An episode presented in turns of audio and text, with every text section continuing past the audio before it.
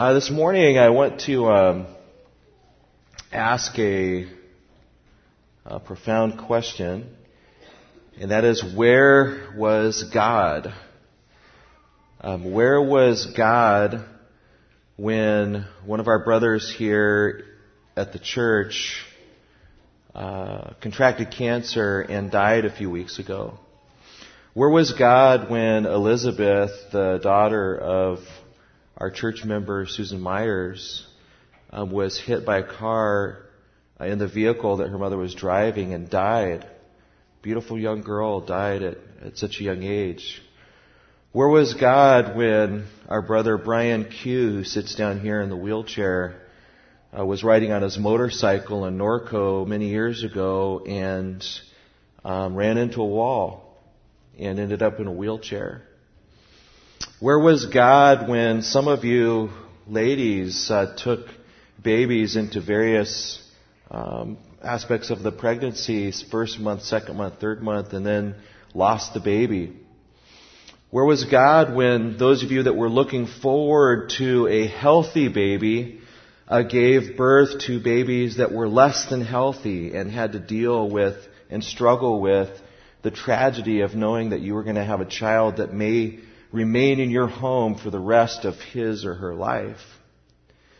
Uh, these are difficult questions. They're also just questions about like disasters like we've seen recently in the Philippines or a few years ago in Japan. Where was God? Why didn't God stop these things? And this is a profound question and problem for Christians when uh, apologists have been surveyed on what, or apologists have done surveys on what is the biggest question that people have about Christianity, one of the biggest questions is the problem of evil. How is it that a loving God can allow such evil if he is so great? And so what I want to do this morning is, is really just take some time to um, explain this problem, and then we're going to offer some cautions in responding to this problem. Uh, then I'm going to present some inadequate, inadequate solutions to the problem, and then I'm going to fourthly and lastly give you a Christian worldview response to what we call the problem of evil. There is no outline in your bulletin. I don't have much of a PowerPoint. I'm going off of my um, old-fashioned notes here. So um, you can take notes on the back of a bulletin insert or what have you.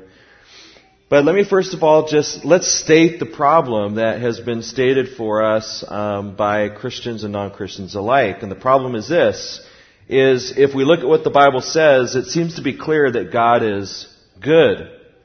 Correct? God is good. And if we look at what the Bible says, it seems that God is great. In fact, most Christians throughout the ages have argued that God is all powerful. Correct? And yet when we look at the world around us, we see that evil exists. And so the question comes, why doesn't this good, great God stop all evil? This is a profound question. God is good, so He does not approve of evil, correct? We look at the Ten Commandments and we see that God does not approve of murder. He does not approve of rape. He does not approve of covetousness. He's not willing that any should perish, the Bible says, and yet people perish every day. And not just people dying of old age, people die for tragic causes, tragic reasons. There's a family in our church who just recently their neighbor's three-year-old was walking in the driveway and the mom was backing out a truck and didn't realize that the three-year-old was behind her and the dad called out and tried to tell the mom to stop and the mother ran over the three-year-old and the three-year-old died. Where was God? Why didn't God stop that mother? Why wasn't the window down to where she could hear the father cry out? Where was God? Was God not good? Did God want that child to die? Was God not powerful enough? Was he up in heaven wringing his hand saying, Oh, please stop? Or maybe God is evil himself. Either he's evil or he cannot stop these things. These are questions that we all must ask. And as Christians, we've asked them for ourselves, I'm sure at times, and we've run into people that ask these questions. So that's the statement of the problem. Secondly, I want to give some cautions in responding to this problem. Some cautions in responding to the problem of evil. And here's one caution, I'll, I'll state it as a question. Is this a question being raised through the emotions of present suffering? Or this, is this just an intellectual problem that somebody is having? You see, we want to be careful not to too quickly just rush into an intellectual answer to a very profound problem. It could be that the person is just crying out the same way that Jesus cried out on the cross, My God, my God, why have you forsaken me? Jesus Christ, the Son of God, in that moment on the cross cries out, Why, O God, is this happening? And so surely if the perfect Son of God can ask questions profound as this, we can ask such questions as humans. And so we should not um, browbeat the question uh, if it's coming out of an emotional response. Surely this mother whose three-year-old just died underneath her own tires, we would not run up to her and give our philosophical answers to the problem of theodicy. Right? She biblically has every reason to say, why? Where? Where was God? Why did this happen? And we as Christians, we ask the same thing. We see David saying in Psalm 22, My God, my God, why have thou forsaken me? We see David saying, Where is God? Where are you? Why are you silent? Why do I cry out and you do not answer? And so it is appropriate at times to ask this question, and it is appropriate at times to ask this question and, and to not really expect an answer right away, correct? We see this in the book of Job. Um, and so we need to have caution and try to discern the situation. Is this just a person dealing with the emotions of suffering that they are currently undergoing? And so we come and we provide comfort and we pray and, and we ask the Lord to guide us at the moment to give appropriate answers. And yet there are people, even in the midst of their suffering, after we've wept with them and after we've prayed with them, that really want to know and answer the question, where was God? Why did He allow my daughter to die? Why did He allow my children to be molested? A second caution that we need to raise is this. Is this a job, a job being posted with the assumption that only Christians need to apply? In other words, is this a question that only Christians have to answer? Is it only a Christian that has the burden to answer the question, where was God? And I want to present to you this morning, and we'll develop this more in the rest of the message, that Christians are not the only ones that have to answer this question. This is a question that has been asked for thousands of years. This is a question that was being asked before Christ was born. It was being wrestled with by Jews, it was being wrestled with by Babylonians, by people of other different religions. Whatever the worldview, whatever the religion, everybody has to deal with this question of the problem with evil, problem of evil. Augustine, before he even became a Christian, thought he had found the, the satisfactory answer to the problem of evil. It was one of the things he was dealing with in the Greco-Roman world when he went from false faith to false faith. And finally came up with what he thought was the solution, that the reason that there's evil in the world is because God is so far away. And he is just communicating to the world through emanations. This perfect oneness cannot touch evil flesh, but he deals with the world through these emanations from God. And we are evil and our flesh is evil, but God is holy and, and the two do not touch. That was Augustine's answer to the problem of evil before he even considered coming to know Christ. And so this is not just a Christian answer. And so whatever our response may be as Christians, we have to be careful of just assuming the guilt and the burden of proof in this question. The problem of evil is a human question, not just a Christian question. And then a third caution is that we need to be careful about soundbite, simplistic answers. In our soundbite culture, it's very, it's difficult to answer a question like this when you're on Larry King live. Uh, because this is a fairly complicated, I wouldn't just say fairly complicated, a very complicated question. When we ask the question of the problem of evil, we have to first of all define what kind of evil are we talking about. Are we talking about moral evil, like people that, people that do bad things to other people? We're talking about murders. Are we talking about rapes? Are we talking about just bad things that people do? Or are we talking about natural evil like tornadoes or what we would call in the insurance industry, my dad worked in the insurance industry, acts of God. Um, so are we talking about that type of evil? There's also related questions that all intertwine into this. We could talk about the providence of God. We could talk about the various aspects of the will of God. We get into issues of free will. We get into issues of God's sovereignty.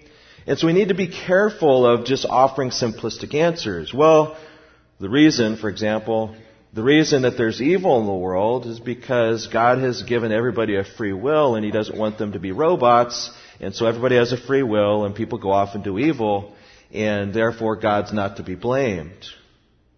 I'm going to suggest as we move through this sermon is while that sounds good on the surface, it's an overly simplistic answer because it throws the Bible under the bus. It doesn't take into account all of the data in scripture. While it is true that God has created people with a free will, it's not so simple that God has created humans with an absolute free will to do anything that they want to do at any given time. And God is totally apart from anything that happens bad in the universe. He has nothing to do with it. That simplistic answer is almost like, I don't know if, I can't remember the name of this game, but do you guys remember, a lot of the guys probably remember this, that little football game, that table football game where you'd set up all the little pieces and you'd plug it in and you flip this switch and, and the table just vibrates, right? And all these little men just kind of move around and they just kind of move around on the tabletop. And it's almost like the idea is, is okay, God just kind of sets the pieces up and then he flips the switch and he steps back and just watches it. And then the pieces just move around and then they just kind of bump into each other. I just remember playing that game. It'd be so frustrating because the guy that has the ball and you want him to move this way, he's always like going this way and starting to go backwards. So you have to kind of push him around and stuff like that. It's like when I hand the ball off to my son Samuel, who's five years old right now. We're out there in the street, give him the football, and he just inevitably just turns around and goes that way. So we don't allow any backward progress when we're playing football with Sam. Um, so so there's these oversimplistic answers that somehow God just kind of sets up the human race, gives them an absolute free will, then he kind of steps back. Uh, I want to call this volitional deism. Volitional deism. Do you guys know what deism is? Deism is the idea that God just kind of wound up the universe and he let it go and he stands back. This is what deists like Benjamin Franklin and other people in uh, Europe, different philosophers, they tried to argue for a concept that the natural world could run itself without God's intentional interference. So God just wound up the universe. You normally think of it in natural processes like planets and sun, you know, the sun and the moon and just the way nature works. And uh, and while there is some truth to the fact that God does have laws that govern His universe, it's not so simple to say that God's just not interfering. And when people try to argue that God's not interfering with the free will of man, they're basically just arguing for a volitional deism. God kind of winds up the human being, sets him on the little vibration table, and then we just do what we want.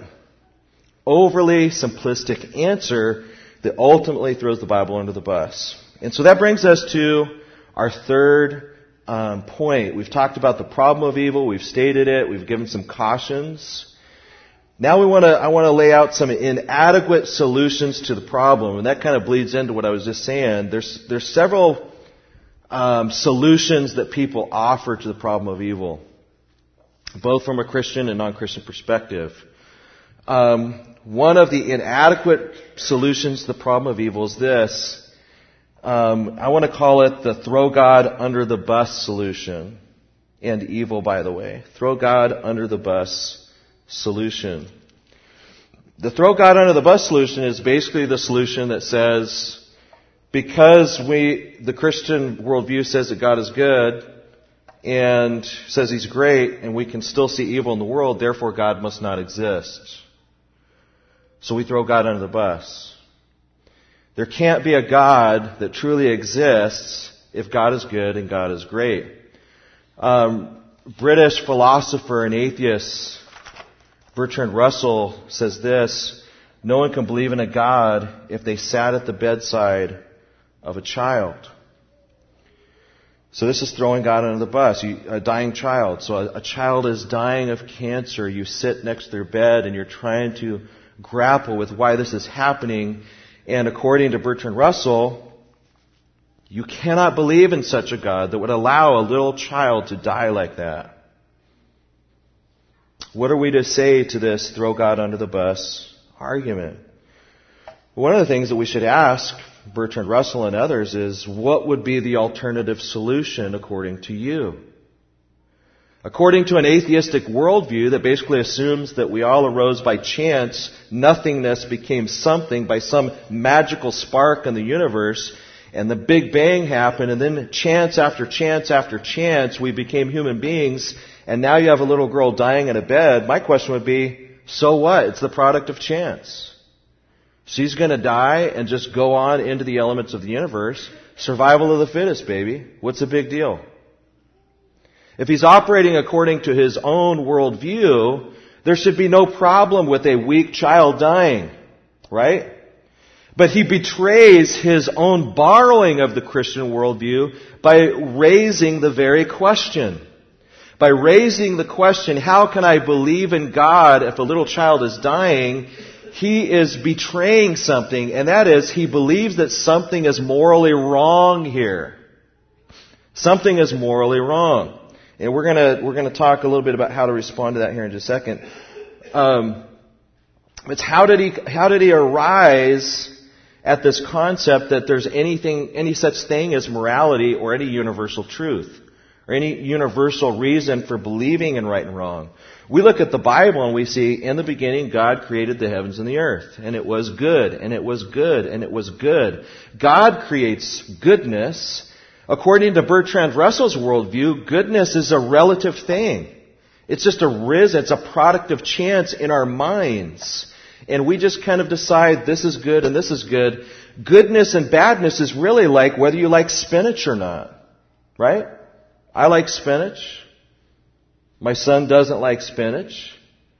But it's just his opinion. Right? And there's, there's no rhyme or reason as to why one person likes one or the other. And according to an atheistic worldview, whether a child dying in her bed is good or not, it really should not even matter. Whether murder is good or not should not really even matter. In fact, you know, someone like Joseph Stalin should be the poster boy of atheism. The poster boy of atheism is somebody who says survival of the fittest, it's all a product of chance. The strong survive, the weak die, let's evolve. And so a child that is dying in the bed is actually a proof of God, not an argument against God, a good God. In fact, this was the argument that brought C.S. Lewis to Christ. C.S. Lewis, as an atheist, was asking the same question. How can a good God, who is also great, uh, allow for evil? But then we consider the opposing possibilities if there were no God. If there were no God, then there is no evil and anything that happens is fine. And so the very fact that he has an understanding of evil that doesn't just come from himself, there's a universal sense that all human beings know that there is evil and there is good, therefore there must be a lawgiver.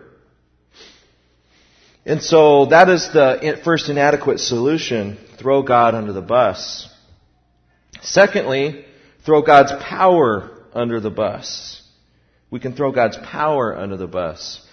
We basically say that, you know, God is good, but He's just not powerful enough to do anything about it. This is the answer of some um, Jewish apologists to explain the Holocaust, is that God is good, but He does not have all power to stop all things. This is also why voodoo has taken the hearts of Haitians. You know, Haitians believe that God is, is very good. They just don't believe that He's omnipresent, nor is He all powerful. However, demons are everywhere, and the likelihood that God would have any interest in being on Haiti at any one time is very unlikely. So the way that you have to deal with the demons is through the witch doctor and through voodoo. God is good, but He's not all powerful. A, third inadequate solution would be to throw God's goodness under the bus, which is similar to the first. That is, God is all powerful, but he's just not good or he does not care. And, and even we as Christians, this can be the temptation for us, especially when we fall into great tragedy. Surely many of you have been there where something terrible happens in your life and, or you're, um, trying to minister to someone who is going through great tragedy. I've, I've found this myself. Trying to minister to someone who seems to be ready to come to Christ and then some terrible tragedy happens in their life, and then they turn away from the Lord, and I find myself asking, God, didn't you, didn't you want that person to get saved? They were, it seemed like they were right there. And then they went, they fell right back into alcoholism. Why did you allow that? They were right there, and then that sin grabbed them again. Why did you allow that, God? That, that's a temptation for all of us, and yet we need to cycle back around the way the psalmists do and they ask the questions in early in the Psalms, and then they come back and say, nevertheless, we will praise God and give Him glory. The, a fourth inadequate solution is we throw God's Word under the bus. We throw God's Word under the bus. The way this works is we take portions of God's Word that help get God off the hook of the problem of evil, um, but in doing so, we sacrifice other parts of God's Word. This is what I did as a younger Christian with the, with the issue of God sending people to hell. People come up to me as a Christian on my high school campus and say, how can a good God send people to hell? And this was my response to everybody. God doesn't send anybody to hell. You're on a slide down to hell, and God is holding the rope. And if you'll just grab onto the rope, He'll pull you up. So ultimately, it's your choice. If you grab that rope, He'll pull you up. If you don't, you'll go down to hell. Well, that gets God off of the hook of the sending people to hell question and problem. Problem that I have though, when I was using that solution, I was throwing the Bible under the bus. The Bible doesn't say that. The Bible says that God created hell for the devil and his angels. The Bible says that God is the one who will send people to hell. His angels will pick people up and throw them into the lake of fire in Revelation chapter 20. God is the one that sustains all things in the universe. Right now, hell exists because of the will of God. He sustains it.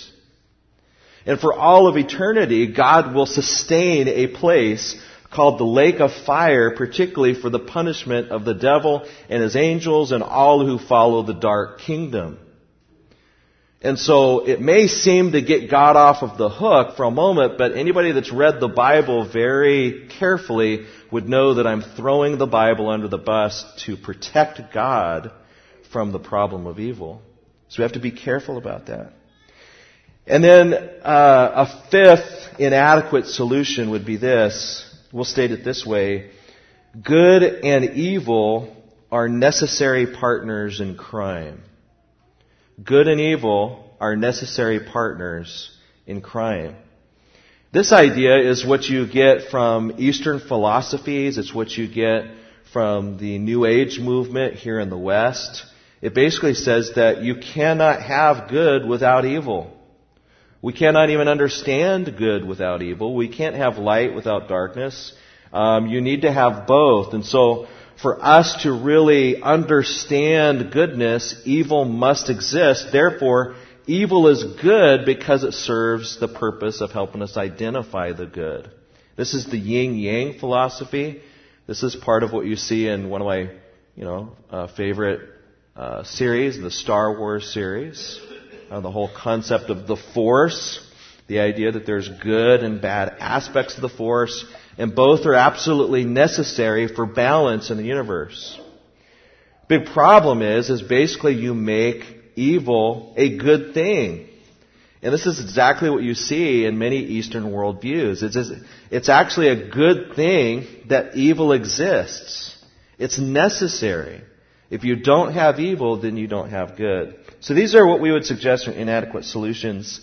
Let's move into the last um, 10 minutes or so here into a Christian worldview response. We've been peppering this all throughout these first three points, but number four, a Christian worldview response to the problem of evil.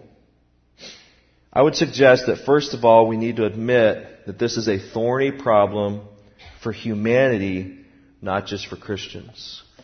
This is a thorny problem for humanity, not just for Christians. We don't want to belittle the fact that this is a difficult issue, that this is emotional for many people, that this is an issue that has been dealt with for hundreds, even thousands of years, and yet is a problem for everybody. And so when you're dialoguing, when I'm dialoguing with an unbeliever, I would ask them, one of the things I ask them, first of all, is, what do you do about the problem of evil without a God, without the Christian world? How do you handle it? And so that really leads to our second point of a Christian worldview response, and that is what Greg Coco calls turning the tables. We admit that there is a problem. Number two, we turn the tables by asking a few questions. Here's one of the questions you can ask. What do you think God should do about evil? If you were God, how would you handle it? And, and let them defend their position. Um, there's an assumption by, uh, there's several questions as you dialogue with the average unbeliever in our society where they think that they've made their case and the gavel comes down as soon as they ask the question. Where was God when Hitler killed six million Jews? Boom. Argument over. They haven't made any argument whatsoever. All they've done is stated a question, a question that their worldview has to answer as well. So ask the question, what do you think God should do about evil? What would you do if you were God? Another question that you can ask is, what is evil? What do you consider to be moral? And the average person's going to say, well, killing six million Jews, that's moral. That's immoral. We should not, why does God allow um, uh, children to be abused? Why is God allowing sex trafficking? Why is God allowing this? Why is God allowing that? If they acknowledge that evil exists, the question that you can ask is where did your concept of universal evil come from? Do you believe in universal evil? Do you believe that there are universal right and wrongs? And if the person has done any studying, if they've been down here to UCR for any time at all, they're going to start to backtrack. As soon as you say, do you believe in universals? Once you admit that you're into universals, then you realize that universals cannot emanate from one individual, correct? So as soon as I say, where did you get that moral from? Where did you get the idea that murder is wrong? Once they say, I don't believe in universals, then their morality just comes from themselves. If your morality comes from yourself, then it's merely a social construct, correct? Which means there is no real evil. So then what's your problem? We're back to spinach. You like spinach, I don't. Right? If they say that it's moral relativity, it's just arisen by chance, like everything else, according to evolutionary thought, then what's the problem? We're talking about survival of the fittest. And I want to, um, to make that point, there's probably no person in the last century that has made this point better than Ted Bundy. Raise your hand if you know who Ted Bundy is. Okay, this is a, a mass murderer, right? That murdered over 30, more than 30 girls and women in the 1970s. Uh, before his death, he gave an interview and admitted, even more than what he was convicted of, and, and many people think there's probably even countless other bodies that have never been found. But I want you to see the logical consistency of this man before he was executed. He says, I learned that all moral judgments are value judgments, that all value judgments are subjective, and that none can be proved to be right or wrong. I discovered that to become truly free, truly unfettered, I had to become truly uninhibited. I quickly discovered that the greatest obstacle to my freedom, the greatest block and limitation to it, consists in the insupportable value of judgment that I was bound to respect the rights of others. I asked myself, who were these others? Other human beings with human rights? Why is it more wrong to kill a human animal than any other animal, a pig or sheep or a steer? Is your life more to you than a hog's life to a hog? Why should I be willing to sacrifice my pleasure more than one, uh, more for one than the other? Surely you would not, in this age of scientific enlightenment, declare that God or nature has marked some pleasures as moral or good and others as immoral or bad.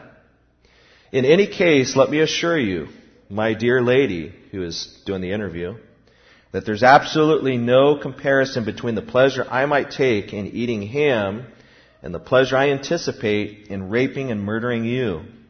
That is the honest conclusion to which my education has led me and the most conscientious examination of my spontaneous and uninhibited self. Bundy has stated the atheistic worldview perfectly. And if atheists are consistent with their worldview, they would not be asking, why does a good God allow evil? They would all be doing evil to the full. Because this world is ultimately totally by chance there is no reason for anything that we do. Anything I or you do is neither moral nor good. It's amoral. And in fact, the best thing that we can do is to allow the strong to survive. Adolf Hitler took this philosophy to the nth degree. He was severely influenced by an evolutionary viewpoint. That's why he, he made his arguments against black people. He made severe arguments against the mentally disabled. In fact, he instituted the elimination of the mentally disabled in Germany because of the concept of survival of the fittest. Hitler should be a poster boy for atheism because he was practicing the worldview consistently. And so a Christian worldview first comes and turns the tables and says, where does evil come from in the first place? And then we begin to go to what does the Bible say? What does the Bible say? Let me uh, summarize some things um, that we can discern from the Bible. Genesis 1, God is good, and He has created all things. Now, let me preface this. Um, we, when we come to answer the problem of evil as Christians, we acknowledge out the gate that there is such a problem in the universe. And that without revelation, without knowledge from God Almighty, there is no answer to the problem of evil. If God did not decide to reveal Himself through prophets, through Jesus Christ, and in His Word, we would all be postmodern. We would all just give in to, to the atheistic worldview. We would all be hopeless because we would have no answer. There is no way that we can look at the stars, the sun, the moon, the order of the universe, and the chaos of the universe and discern an adequate response to the problem of evil without gracious revelation from Almighty God. And so we do not apologize for going to the Bible to get information that we could get nowhere else. So Christian, do not be ashamed to go to the Bible for your worldview. Do not think that somehow you need to start outside of the authority of Scripture, somehow go to some philosopher or some historian or some scientist that bolsters the worldview or bolsters the Bible. Start with the Bible because it comes from Almighty God. And He is ultimately the one that can give us this answer. And so as we look at the Bible, we see that God created the world good, Genesis 1, and God demonstrated, uh, or God is great as is demonstrated by His creation in upholding all things, Genesis 1 again, Colossians 1, He upholds all things by the word of His power. And God has revealed to us in the Bible, we would not know this otherwise if we didn't have Genesis 3, that we have the fall of human beings, and then in Isaiah 14 and Ezekiel 28, we have the fall of spiritual beings. We don't get a full explanation of why these beings fell, but we do know that they opposed God, which is the ultimate definition of evil, is opposing God. We don't know why Adam and Eve opposed God. We don't know why Satan and the demons opposed God. We just know, according to biblical revelation, they did. And so evil came into this world as, as these beings opposed God. And yet, God, as He looked upon this world, He determined that He would not allow evil to persist unchecked. He would judge evil. And he did judge evil right in the garden when he told Adam and Eve, you shall surely die. Adam and Eve didn't just die spiritually on that day. There was a process that began in their bodies as God activated the process of death. Death is not just a natural process that has come about through evolutionary chance. Death is something that was activated by God Almighty to limit the evils of sin. And so death itself is an answer to the problem of evil. Why do people die? Because God has chosen to limit the evils of sin. In fact, God at first allowed human beings to live hundreds of years old.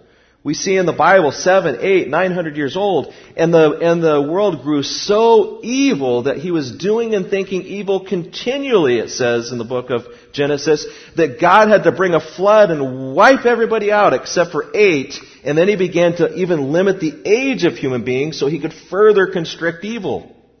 So he constricted it with death, then he limited the age, and, and he hasn't allowed most people to live beyond a hundred years old.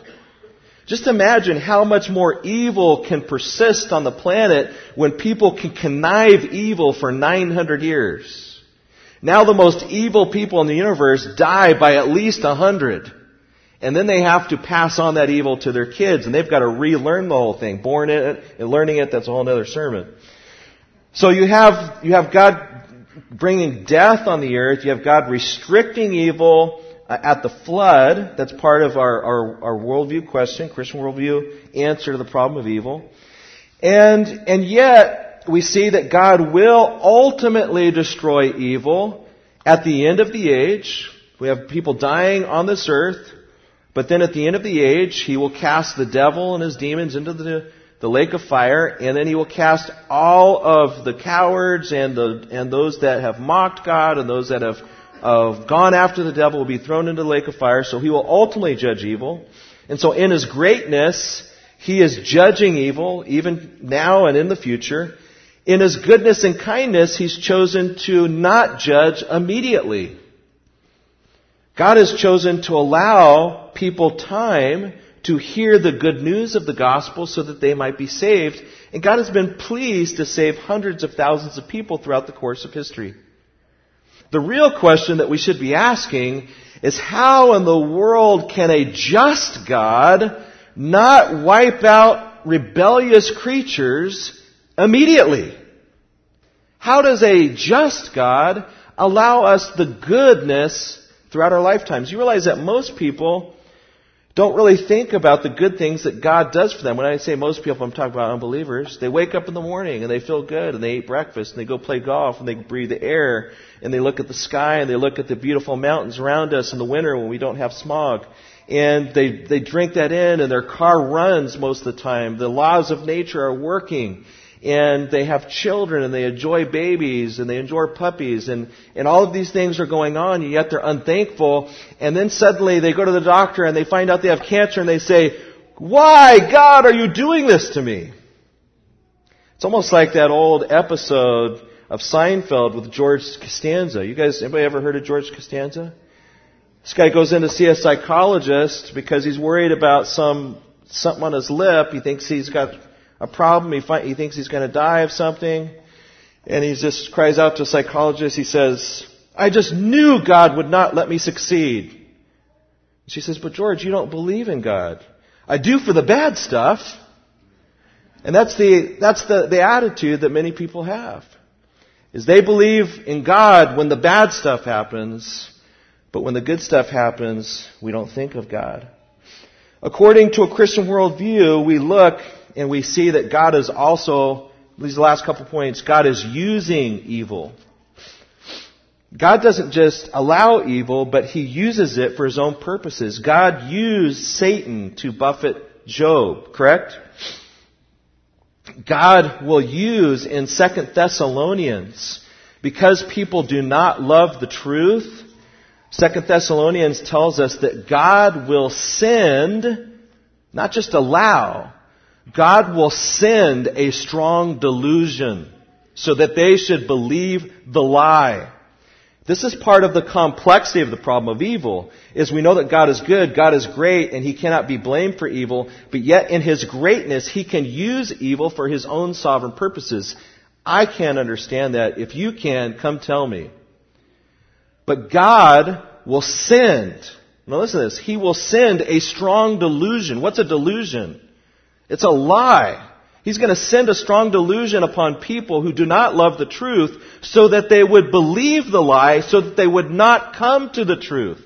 There's this mixture of their human responsibility with God's sovereignty. He's like, you want a lie? Here's a good one. Believe it. Second Thessalonians. Let's end with this. This is the most profound answer to the problem of evil. Acts 2 chapter 2, verse 22 and 23, and it's the cross itself. That Jesus Christ, if there was anybody, there's only one person who's ever walked this earth that did not deserve to die, that shouldn't have died, right?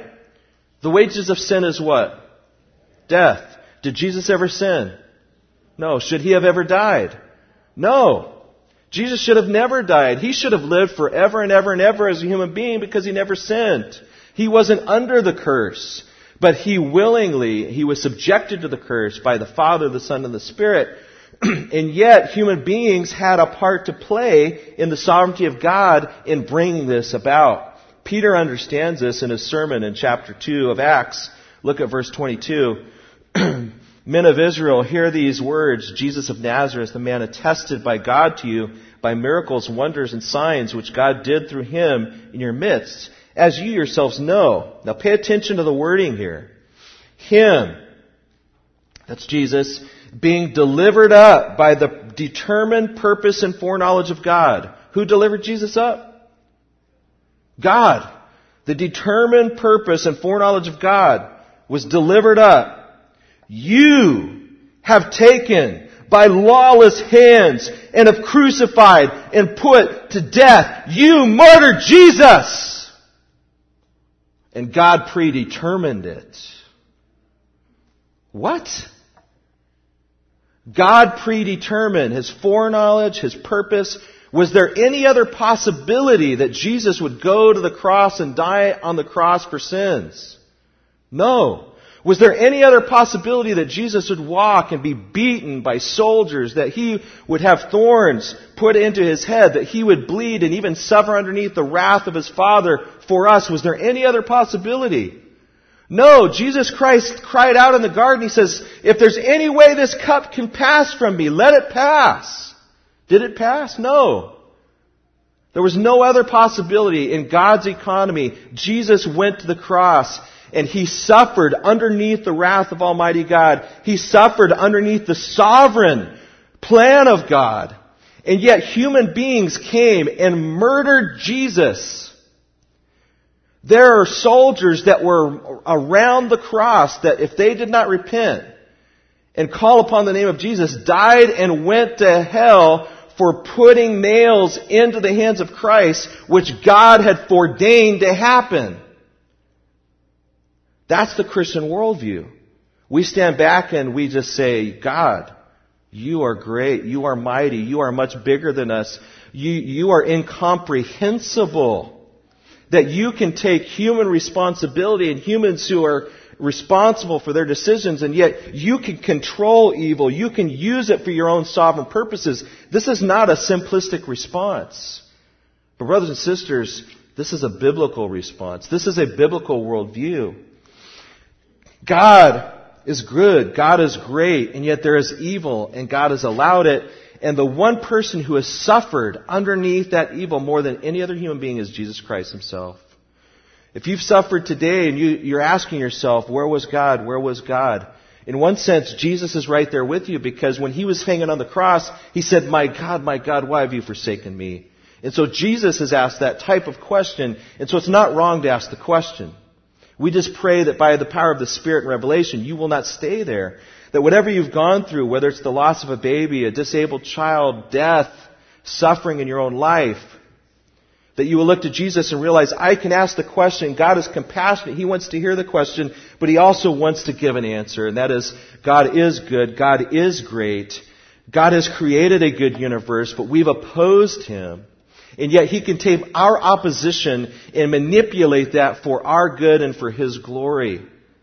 And we don't need to understand it all, but we know that when it's all said and done, when we're in heaven, that we will glorify God for His masterful plan. And we will glorify Him for His grace. And if you call upon the Lord Jesus Christ, if you don't know Him, if you call upon the Lord Jesus Christ, say, Lord, I don't know all the answers to all the problems. I don't even know half of what we're talking about this morning, but I know I'm a sinner and I need Jesus Christ. I need Him to save me. If you would call upon Him this morning, you can be saved from your sins. And you can go to heaven and you can escape the evil and the judgment that is coming and go into a place that will be absolutely amazing. Because you know one of the cool things about heaven? One of the really cool things about heaven that I love, I love? There's no possibility that I will ever be able to rebel against God again. You want to talk about true will? I want to be in a place where I know that I can love God and there's no possibility that I'm ever going to turn away from Him again. Now, if you want to say I don't have a free will because I could never turn away from God in heaven, I'm glad that I can't turn away from Him in heaven. I'll be glad to be in heaven to have that part of my will killed. That I will never be able to rebel against Jesus Christ ever again. I will love Him. And that doesn't minimize my love for God at all. The fact that I can't choose evil in heaven, does that minimize the love that I have for God and that He has for me? No way. I will be in heaven, He will love me, I will love Him, and for all of eternity, I'll never question whether He's going to turn away from me, and I'll never uh, question whether I'm going to turn away from Him because He will have me in His hands for all of eternity. That's the Christian worldview of the problem of evil. And so as you guys deal with this for yourself, as you guys go out and engage people, I hope that the Lord will increase our understanding that we can be uh, wise as serpents, as Jesus says, but harmless as doves as we answer one of the most profound questions that people are asking out there. And uh, that the Lord will use us to go out and bring the good news. Let's pray. As we do so, let's have our ushers come forward. Lord, we thank you so much that you have revealed to us and given us hope in, in your word with these profound questions. Without the Bible, we would be lost. Without the Bible, we would be running around like everyone else asking what is reality, what is truth, what is right, what is wrong. There is no hope outside of your word. And we thank you that your Spirit has opened up your word to our hearts so that we could hear it and believe it. We pray for friends and family and uh, people all around us who don't know you and don't know Christ. We pray for anybody that's with us this morning who may not know you, who is dealing with their own sin or dealing with hurt. We pray, Father, that you would move in their hearts, that they would know that there are answers that have been revealed through your Spirit in the Bible. We pray that you would prick their hearts, that they would come to know you. We pray that you receive these offerings, Lord, that we give. We ask for your blessing upon the San Bernardino Pregnancy Center. We ask for your blessing upon our church. We thank you for your greatness and goodness, and that you control all things, even evil, that you will judge and have mercy in the end. In Christ's name we pray. Amen.